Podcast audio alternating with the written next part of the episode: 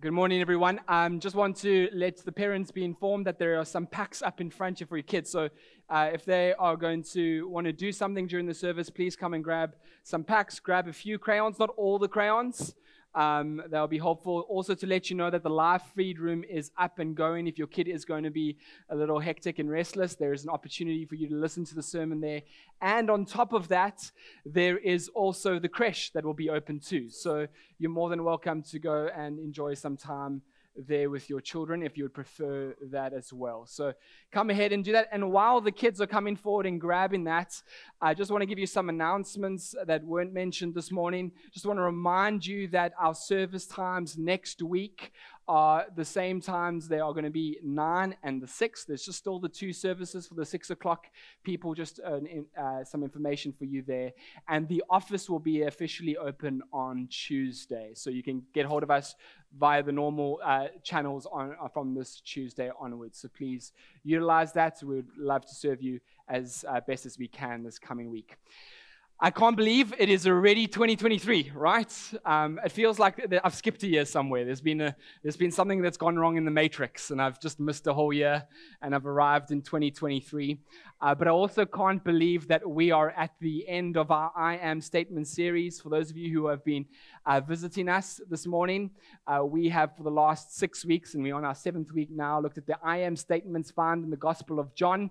We've seen six of them, and we're going to look at the seventh. And the seventh one is found in John chapter fifteen, uh, verses one to eleven. So if your Bible's with you, please open them up. John chapter fifteen, verses one to eleven. And if you didn't bring your Bibles, I would encourage you to do so this year. Follow along in your own Bible. Uh, but we are, we'll have it on the screen behind me. I see Mark uh, edited my really bad slides and made them look lovely, so you can thank him um, after after the service.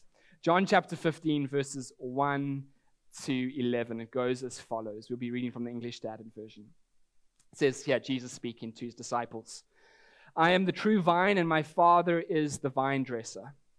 Every branch in me that does not bear fruit, he takes away, and every branch that does bear fruit, he prunes, that it may bear more fruits. Already you are clean because of the word that I have spoken to you. Abide in me and I in you. As the branch cannot bear fruit by itself unless it abides in the vine, neither can you unless you abide in me. I am the vine, you are the branches. Whoever abides in me and I in him, he it is that bears much fruit, for apart from me you can do nothing. If anyone does not abide in me, he is thrown like a branch and withers, and the branches are gathered and thrown into the fire and burns. If you abide in me and my words in you, ask whatever you wish and it will be done for you. By this my Father is glorified, that you bear much fruit and so prove to be my disciples. As the Father has loved me, so have I loved you. Abide in my love. If you keep my commandments, you will abide in my love, just as I have kept my Father's commandments and abide in his love. These things I have spoken to you, that my joy may be uh, in you and that your joy may be full." Let us pray. Lord, we thank you so much for your word. We thank you, Lord, that you have sustained us this past year and you've brought us into a new year. And as we stand at the start of a new year, Lord, we want to hear from you. Would you speak to us this morning? Would you take my simple explanation of this passage and apply to people's hearts, I pray? Will you take the, your words and may it guide us and direct us? May we see the wonders of Jesus. May we have a desire in our hearts to love him and know him all the days of our lives. In Jesus' name, amen. There's some imagery that is used in uh, this text by Jesus that we might not necessarily be familiar with, but as he uses it to his disciples, there would have been something that would have struck them, and that was the image of I am the true vine. This imagery of vine is not something that Jesus has made up for the very first time, but actually, when we look throughout the Old Testament, this idea of a vine is used quite a lot. And so when you are reading the Old Testament this year and you come across someone or something being called a vine, it is more likely, more often than not, that Jesus, uh, the, that the person, the, the prophet or the person who's speaking in the Old Testament is referring to Israel or the people of God. But when it is used it is hardly ever, if ever, used positively. It is always used negatively. So when it's spoken, it is followed by a pronouncement of judgment upon the people of Israel. So an example of this will be in Jeremiah two, verse twenty-one. It says this, "Yet I have planted you a choice vine, holy of pure seeds." So far, so good. Goes on to say, though, "How then have you turned degenerate and become a wild vine? How have you become like this? Oh, you started off so well, but how have you ended up being like you currently are?" Or in Isaiah five, verse two, it says, "And he looked for it uh, to yield grapes, but it yielded wild grapes. The fruit that you were meant to bear, you have not been able to do it. But you have a bore uh, fruit of unrighteousness." That's what he's saying. And so from this bad fruit that the people of Israel would bear, the wrath of God would be upon them as a result, because they weren't able to do the things that they were meant to do. They were going to face punishment because of their bad vine, the bad fruit that they bared. And now that is important for us, because what Jesus does when he says, "I am the vine, I am the true vine," what he is doing is he's turning that on his head. He's saying, "I am going to do what you have not been able to do. I am going to bear the fruit that you have not been able to bear. I will produce uh, fruits of righteousness when you have not been able to do so." In short, what Jesus is doing here is a gospel declaration. He is stepping into the people of God's failure and saying, "You haven't been able to do it, but I will be able to do it for you. Your fruit that you have uh, bore is fruit of unrighteousness, but the fruit that I bear is fruit of righteousness. Your fruit results in the wrath of God. My fruit allows me to bear that wrath. Your fruit has led to death, but my fruit, if you would eat of it, take of it, partake of me, leads to that of life. If you would be connected to me as the vine, you will find the life that you have not been able to achieve." Does that make sense? Now, it's important for me to stress this morning that what Jesus is not saying is that you have to earn this eternal life. That's the whole point of this imagery, that anything you have been able to do has not been able to bear the fruit that is required. It's only has been able to bear bad fruit, unrighteous fruit that deserves the wrath of God. This is not about your actions, but about being connected to Jesus that you get the life that we so desperately need. It's by being connected to the vine, and that happens through faith in Jesus alone. So we see that in Romans five, verse one. It says this, "Therefore, since we have been justified by faith, we have peace with God through our Lord Jesus Christ." So when we place our faith in Jesus, what happens is we then are saved. We are justified, made as if we had never sinned. And that that that, that sudden position that we were in, where the wrath of God was going to be poured on out upon us, is no longer the case. But now we have peace with God. It's through faith in Jesus, not through our actions. And actually, we see that in our text this morning. We see it in our text this morning. It's not quite clear, but in John fifteen, verse three, it's there. It says this, "Already you are clean because of the words that I have spoken to you." He says, already you are clean. You're clean by the words that I've spoken to you. What words? Well, through the series, we've been able to look at a number of them. In, in we saw in John six, where it starts off, where Jesus says, "I am the bread of life." They have believed that Jesus is the only one that can satisfy them, that Christ is the only one who gives them life, that all worldly things fail to give life. And so they have believed in that. They have believed his words when he has said to them that I am the light of the world, that and whoever will follow me will not uh, walk in darkness, but will walk in the light of life. And so they have believed that Jesus is the only hope, that he is the only light in a dark world. They have believed that he is the door, that he is the only way to the Father. It's through him alone that they can get into the sheepfold of God. They have believed that he is the good shepherd, and that the good shepherd lays down his life for his sheep. They have believed that in him there he has come to give them life and the abundancy of life. They have believed that he is the resurrection and the life. That not, not only meaning through him that he they will rise again one day, but now they get to have life. There's a resurrection power that dwells with them, and they are no longer dead, but they are alive. They have believed that he is the way, the truth, and the life. That is only through Jesus that he can get to the Father. He is the embodiment of truth. He is the only one who gives us life. And tonight they hear that he is the vine. That life is only found when we are connected to him. And that is vital for us because we got to realize here that life can only be found in Jesus, friends. And it's through faith, not through your efforts. And I also want to point out to you this morning that there's an exclusivity to what Christ is saying. Throughout all these I am statements that we have looked at, Jesus is saying, life is found in me and me alone. Nowhere else can you go. There is no other vine that you can attach yourself to that can give your life. And that is important for us because it helps us to realize that Jesus is not just a good teacher.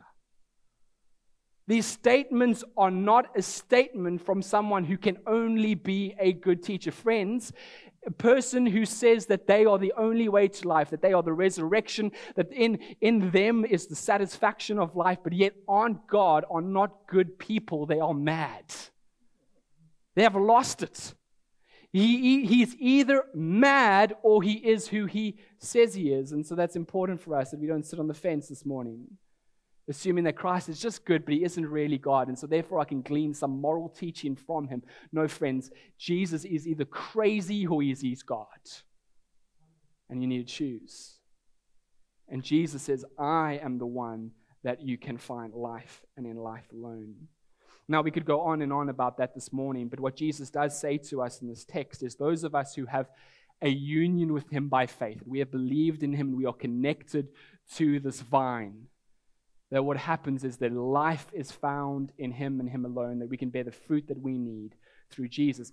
And the call for the branches who are connected to him, the call is that we abide in him, that we are to abide in him. We see this in verse four. It says, abide in me and I in you.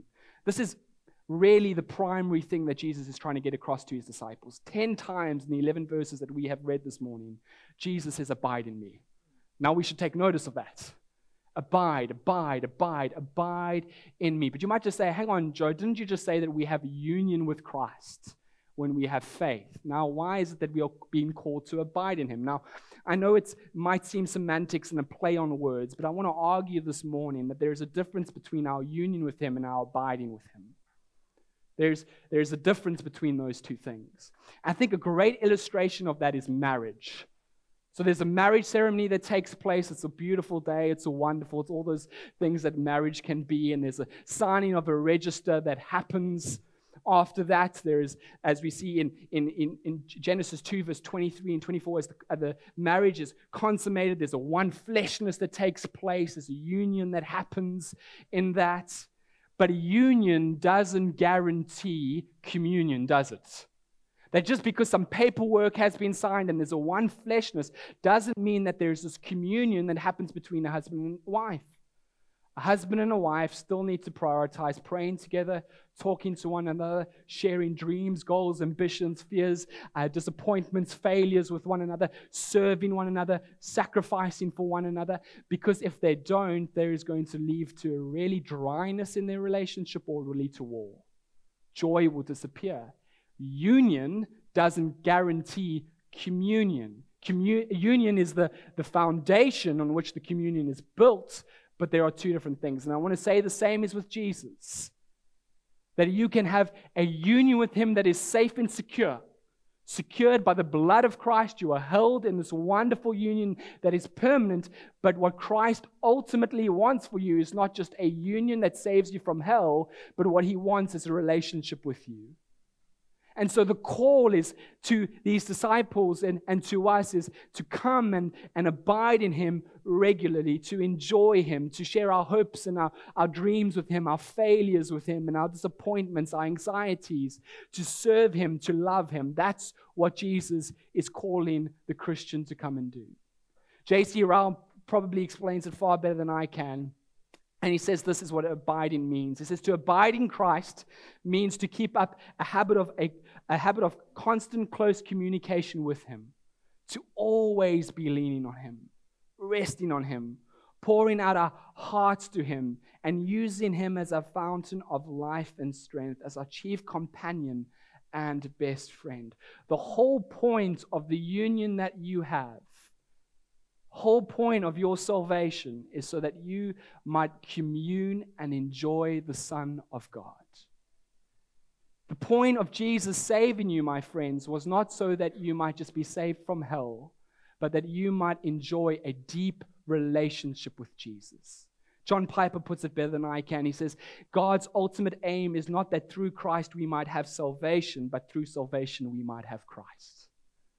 That through salvation you might have him, enjoy him, taste of him. And the call of Jesus to you this morning is to come and delight and enjoy him, abide in him. So what are some of the evidences in our lives that help us to know whether we abide in him or not? Well, there's two that I want to talk about this morning, and the first one seems to be pretty obvious in the text, and that is that we bear fruits. We see this in verses four and five. It says, abide in me and I in you. As the branch cannot bear fruit by itself unless it abides in the vine, neither can you unless you abide in me. I am the vine, you are the branches. Whoever abides in me and I in him, he it is that bears much fruit. For apart from me, you can do nothing. So he says, one of the evidences that you are communion with me, having a deep relationship with me, is that you start to bear fruit. So what is this fruit? Well, we've got to be careful here that we're not too specific. The danger is we can be too specific on things, and I think that might look different for some people, but there are some general principles that apply for every Christian. And the first section in that is that we bear the fruit of the Spirit. The sp- fruit of the Spirit are evident within our lives. And look at Galatians five, verses twenty-two and twenty-three. It unpacks what these characteristics are. It says, but the fruit of the Spirit, and, and notice there that in the text it says fruit, not fruits. Fruit, it's, pl- uh, it's not plural, it's singular. It says, but the fruit of the Spirit is love, joy, peace, patience, kindness, goodness, faithfulness, gentleness, self-control. Against such things there is no law. And, and this is important for us to realize that this is one fruit and not multiple different fruits. Because I think we can fool ourselves into thinking, I've got one, but I don't necessarily have the other. And this is seems to be that these are all interlinked with one, one another. Sure, we have some strengths and some weaknesses, but we we all of these are being developed in us by the power of the Spirit, because it's hard to say, I lack patience, but yes, I'm kind. It's unlikely, hey? You can't say, I. if you're not really kind, you probably aren't very good. Goodness is probably not high upon the things. If you don't love, you probably lack joy. And if you have no joy, you probably lack peace. And so there is this necessity that these characteristics, these nine attributes by the power of the Spirit as we connect ourselves to Christ, are starting to be evident within our lives. And, and I realize that we don't have these perfectly. I, man, can I get an amen to that? We don't have that perfectly done. Like today, no one was, as I was reading Galatians five, and I started reading the fruits of the Spirit, I, I've got that, I've got that one, I've got them all. Now you can just get up and leave, right? No, none of us can say that we have these, but what we can say as Christians is, I, I'm no longer what I was, but I'm no longer quite who I want to be yet. There's this progress that takes place as these, as we connect to Christ. These fruit, the fruit of the Spirit, starts to become more and more evident within our lives. But it seems to be that it is more than just characteristics within us, but also leads to action. Jesus says, "Whoever abides in me bears fruit. For apart from me, you can't do anything." There is action. These, these characteristics of love, joy, peace, patience, kindness, goodness, faithfulness, gentleness, and self-control aren't just fruits that stay within us like a hypothetical theory that we say we have, but they are demonstrated through action. It is through loving acts that this fruit is shown and, and seen. It's through uh, the joy that is evident within our hearts. It's the peace, it's the kindness, it's the goodness. These things are actions that are demonstrated. So it seems to be, while it might be a character, it is also things we do. And primarily, as we, we didn't read this morning, but in verse twelve of John fifteen, it says, this is my commandment, that you love one another as I have loved you. So it's characteristics that are demonstrated to loving other people. It's seen in that way. But as I have mentioned, these are things that we certainly haven't quite got right yet, and uh, we need to grow in them. And that is that is brings us to our second evidence that we are abiding in Christ, and that is we are being pruned. We are being pruned. Jesus says in verse two that he is the Father is the vine dresser, and he cuts away all the bad things that we might bear more fruit. Now, I, now that is probably not what you want to hear at the start of a new year, that we get pruned so that the, the bad things might be taken away and we might bear more fruits. It's, if, if I have to give my two cents worth, I wish he said, you know, you're bearing more fruits, so I bless you so you can bear more fruits. I wish he left out the pruning part of it all, but what we actually see is that we are blessed when we are pruned. We might not have a category for that, but there is a blessedness that comes with this pruning. The language here is quite clear that the, the vine the vine dresser comes and he cuts away all that is bad so that there might be more fruit within us. And the and it's it's quite obvious that this is really trial. It's through trial and and painful seasons that we have the cleaning of all the bad things within us so that we might be able to bear more fruit. J C Ryle again puts it better than I can. He says, by trial he weans them from the world, draws them to Christ, drives them to the Bible and prayer, shows them that our uh, shows them our own hearts and makes them humble. This is the process by which he purges them and makes them humble. It's by trial. It's and it's and it's tough. It's difficult. It's there are, and I'm sure every single one of us could probably look back on certain seasons and go, that was tough. But I've seen God through those things do good things within me. When my wife was pregnant, I was unemployed for six months. One of the toughest seasons of my life. But through that, so many good things have come. And so while it was a trial and it was difficult, God shaped my love for him in a way that had never happened be, before then. It was, it was hard, but through the pruning came a great fruit from it. Now, hear me here. I'm not asking the Lord to make me unemployed for six months this year. I don't want to go through that again. But through it, God in his grace allowed good fruit to come. And it's through his love for us as this happens. Hebrews twelve, eleven, seven to eleven. It's quite long, but it really captures the heart of this, explains this beautifully. It says this. It is for the, uh, it is for discipline that you have to endure. God is treating you as sons. Hear that. He is treating you as sons. For what son is there whom the fa- his father does not discipline? If you are not left without discipline in which all have participated, then you are illegitimate children and not sons. So it's clearly showing that discipline from God shows that we actually are his sons. Not that he has cast us off as sons and daughters, but rather that we are his sons and daughters through discipline. He says, besides this, we have earthly fathers who discipline us, and we reject, uh, we respected them. Shall we not much more be subject to the Father of spirits and live? For they disciplined us for a short time as it seemed the best to them, but he disciplines us for our good, that we may share in his holiness. For the moment, all discipline seems painful rather than pleasant. Amen. But later it yields peaceful fruit of righteousness for those who are being trained. And so there seems that the pruning is because God loves us so that he might help us to bear proper fruit of righteousness. Not something that we want to speak at the start of a year, but it's something that's important for us to understand. And there are two things from this text that I find vital around pruning. And the first one is this, and this is so important for us, is that we understand that the Father's primary purpose is, by pruning us, is to push us to Jesus. Here he says, it says in the text that he prunes us so that we might bear more fruit. But how do we bear fruit, church? By abiding in Christ.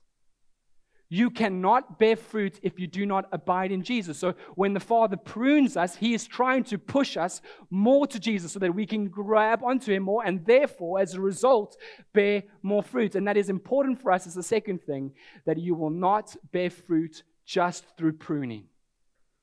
You will not. You will only bear fruit through abiding in Jesus. And that is important because in the year, year twenty twenty-three, I'm going to guarantee you now that we are going to go through some pruning. We are going to be pruned. The pruning itself does not bear the fruits. Having the tough times does not bear its fruit. It's when you run to Jesus that the fruit comes through. And that is that is important because what it does for us as humans, so often when we go through difficult moments, what we do is we run to anything other than Christ. When we are being pruned and things are hard, our temptation is, I want to get rid of the suffering, and so I run to substances and run to the bottle and hoping that that would make me numb. That when I go through pain and suffering, I, I hope that I could maybe satisfy myself with lusts and pleasures of this world rather than running to Christ who truly satisfies me. That when I go through difficulties and, and, and anxieties and I'm stressed and I'm overburdened by things, I try to escape through social media and cell phones and series rather than running to the God who gives me rest and refuge. We run to things rather than to Jesus when we are being pruned. But I want to warn you, if you do that, you will not bear the fruit that is required. You will not bear the fruit that is the goal of it all. You have to run to Jesus. It's by clinging and holding on to Him that the fruit that you have ultimately is produced. So as twenty-three, twenty twenty-three comes with its highs and its lows, and the season, there'll be seasons of producing fruit and there'll be seasons of being pruned. When you are pruned, run to Jesus. Run to Him. But Jesus gives us some motivations on how we can abide in Him. Why, or motivations on why we should abide in Him. And the first one is this, that we'll pray more powerfully. We'll pray more powerfully.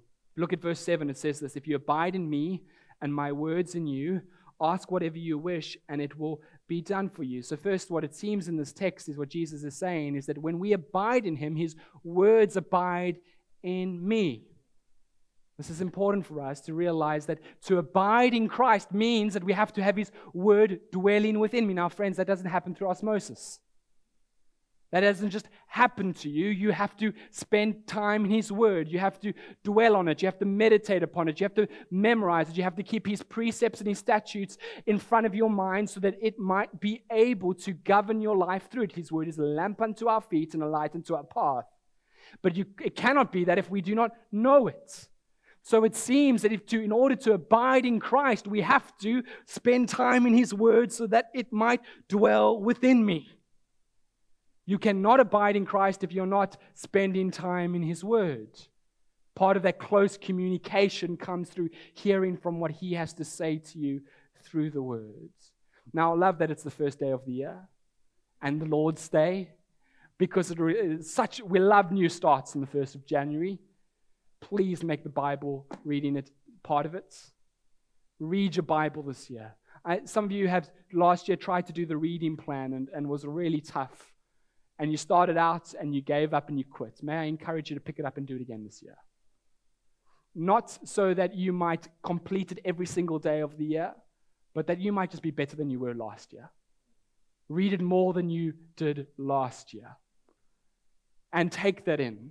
Be encouraged by that. You miss a few days, please. This is the rookie error that I, I had learned through many, many plans, is that if I miss three days on the plan that I am in, that means the next day, the next time I pick it up, I have to read sixteen chapters. Becomes just way too much, and so I get overburdened and I quit. Please forget the twelve that you missed and pick up the four that you need to pick up. Just read. It's not about being perfect. It's about spending more time with Jesus and abiding in Him. Read your Bible more this year. Read your Bible, the Word of God, more than you're reading your devotions. This is where life is found, not in somebody else's explanation. It's found in here. Let His Word abide within you, please. This is where it is. And what happens when we have the Word abide in us, it says, therefore, what we do is we pray more effectively. So the second thing that I see there is that in order for us to abide in Jesus, we need to pray. That you become a person who prays more. Now I know, again, like I said last week, those are some real Sunday school things.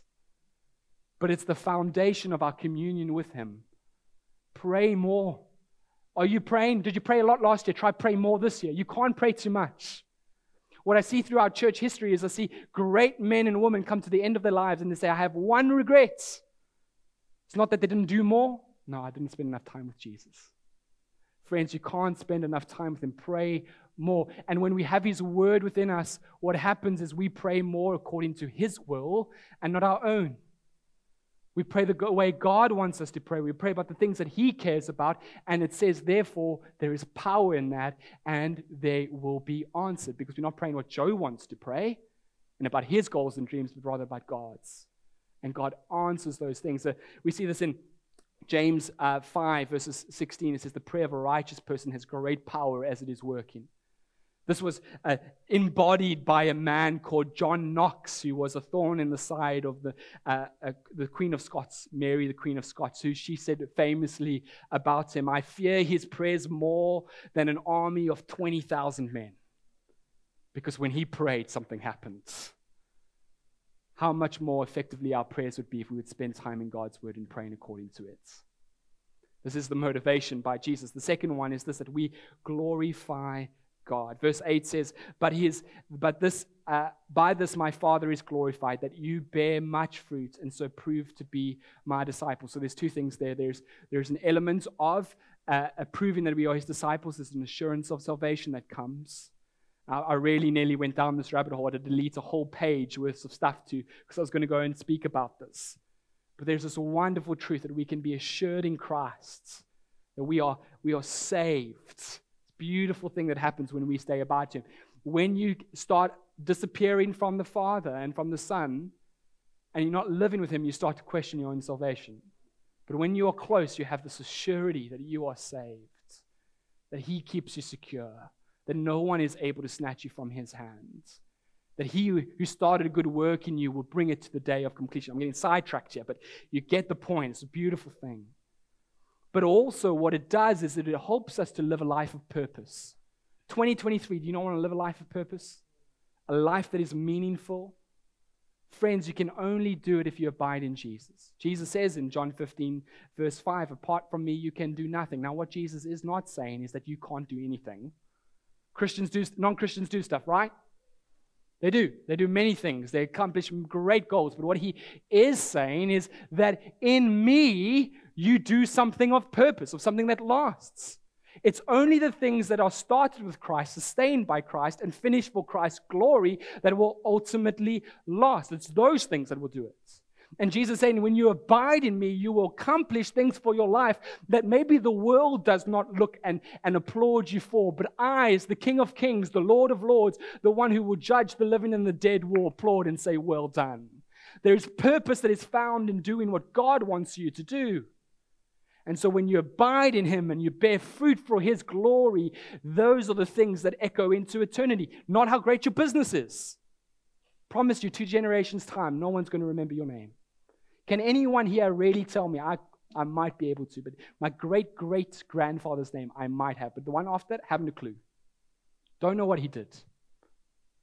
No one's going to remember. The things that last are the things for glory of Christ. Stop living for the, the, the approval of men, because when you die, you will be forgotten. The most tragic tragic things about funerals, if you've, if you've had to bury a loved one, is that when you are burying your loved one, it seems like the world just carries on, doesn't it? And you can't, you're like, why have they just been able to? Because the world just carries on. People die all the time. And what happens is you start to carry on. And you start to live. Friends, we do not live for the applaud of men, but we live for the applaud of God. He's the, the approval of God.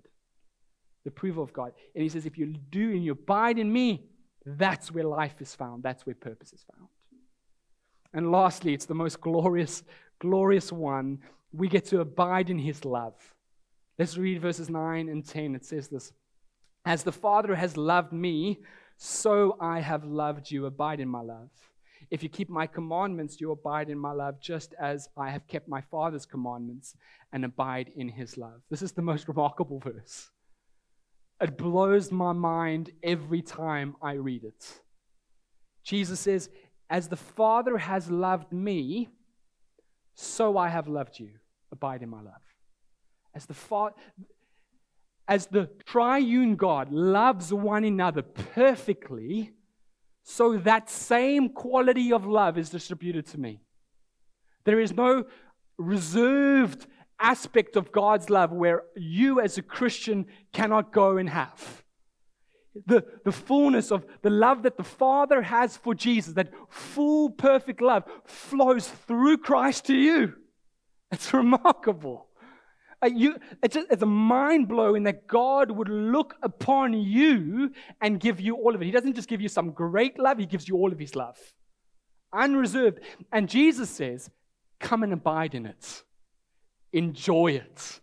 Taste of it. How foolish it will be when we stand before God one day and said, Lord, I didn't really abide in all that you have for me and all your love, but I really enjoyed that sin.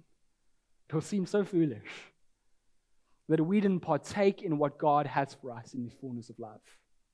And the call of Christ is that this, this fullness of love that I have for you isn't something that you will only experience in eternity, but you can experience it now. Come and abide in me now. I am the vine now. You are the branch now. Enjoy this love now. But it does seem to be caveated for us in that it says, if you keep my commandments. If you keep my commandments. Now, what Jesus isn't saying is that you earn his love through keeping his commandments. But Jesus is saying there are rules and there are structures like there is in everything in life. I watched football last night. There are rules to the game.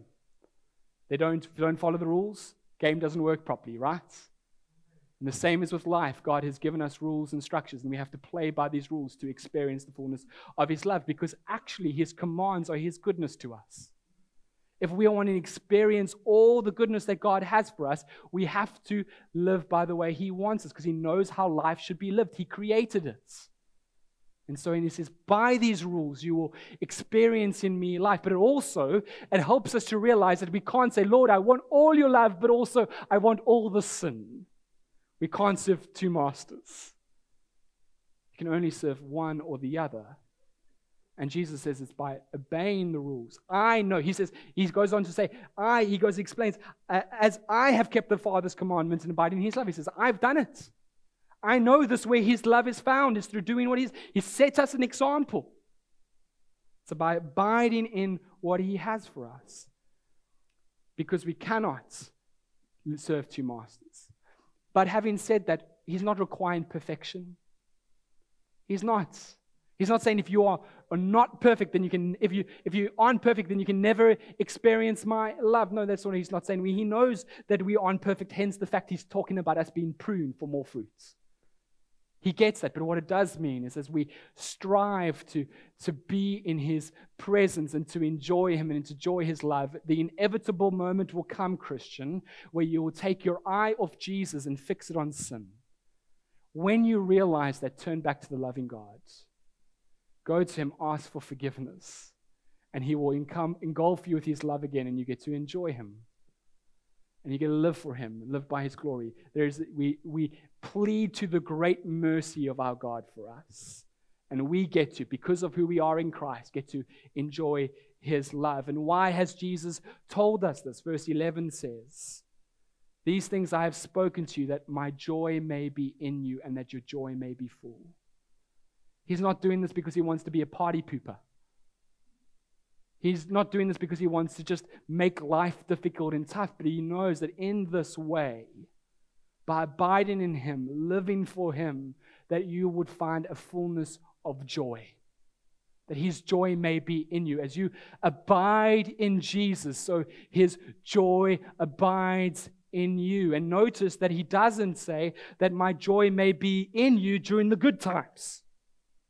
Know that my joy may be in you, even in the pruning, even in the seasons that are hard, even when things are tough. The fullness of joy, the lasting joy that God promises for us is not dependent on circumstances, but dependent on who we are in.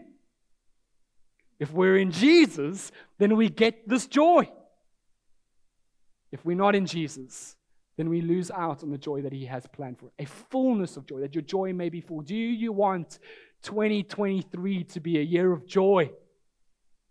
It's not going to be dependent on how well your business does or how great your kids are, though they're great. how well they do at school. Your joy is going to be dependent on who you are connected to, connected in Jesus. And when those things happen, the hard things take place, your joy will remain because Jesus always remains with you. Let us pray.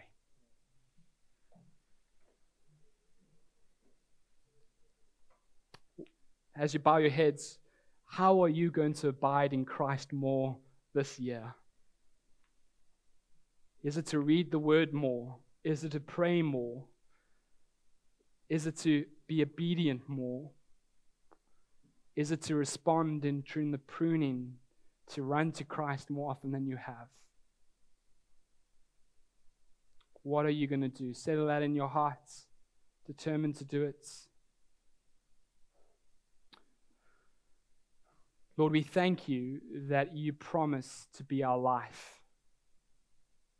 That if we in our through faith would come and abide in you, we would experience the fullness of life that you have to offer. And I pray, Lord, for us as a church, that this year would be a year characterized by us as a church running to cling to Jesus. That we would abide in you, that we would enjoy you, and that through it we would bear much fruit. Lord, inevitably it seems that there will be seasons of pruning that will come. It will be tough, it will be painful, but I pray for us as a church that we would not run to things, but we would run to the God of glory, that we would run to the true vine who would give us life. I pray, Lord, that we would be a people that are encapsulated by your word, that it would be something that we meditate upon, would write upon our hearts, that we would spend time in, and that the year twenty twenty-three would be a year of improvement in reading your word. I pray that we'd be a people who pray more, not just talk about prayer, not just pray around our tables at, at dinner times and breakfast times, but rather throughout the day, fixing our eyes on you, and that, that we would be people who pray according to your will, and we would see many prayers answered for the glory of, the, of Christ we ask. May we be a people who are more obedient, living for your glory, laying aside sin, laying aside the things that keep us from enjoying and abiding in your love. And may we who taste it never go back to anything of a lesser quality than your love. And may our joy be full. May our joy be full not only in theory, but in our hearts. May we, may the, the fruit of the spirit of joy be evident. May we be a happy people, not a people who mumble and grumble, but a people who are joyful in Christ regardless of circumstances. We ask this in your glorious name. Lord, we can't do this by ourselves. And so as we pray, we cling to you. We hold on to you and say, help, help, help, help. By the power of your Spirit, help. We pray this in Jesus' name. Amen. Have a happy new year, everyone. There's some coffee outside. Enjoy some fellowship. Chat to someone new. Have a good year.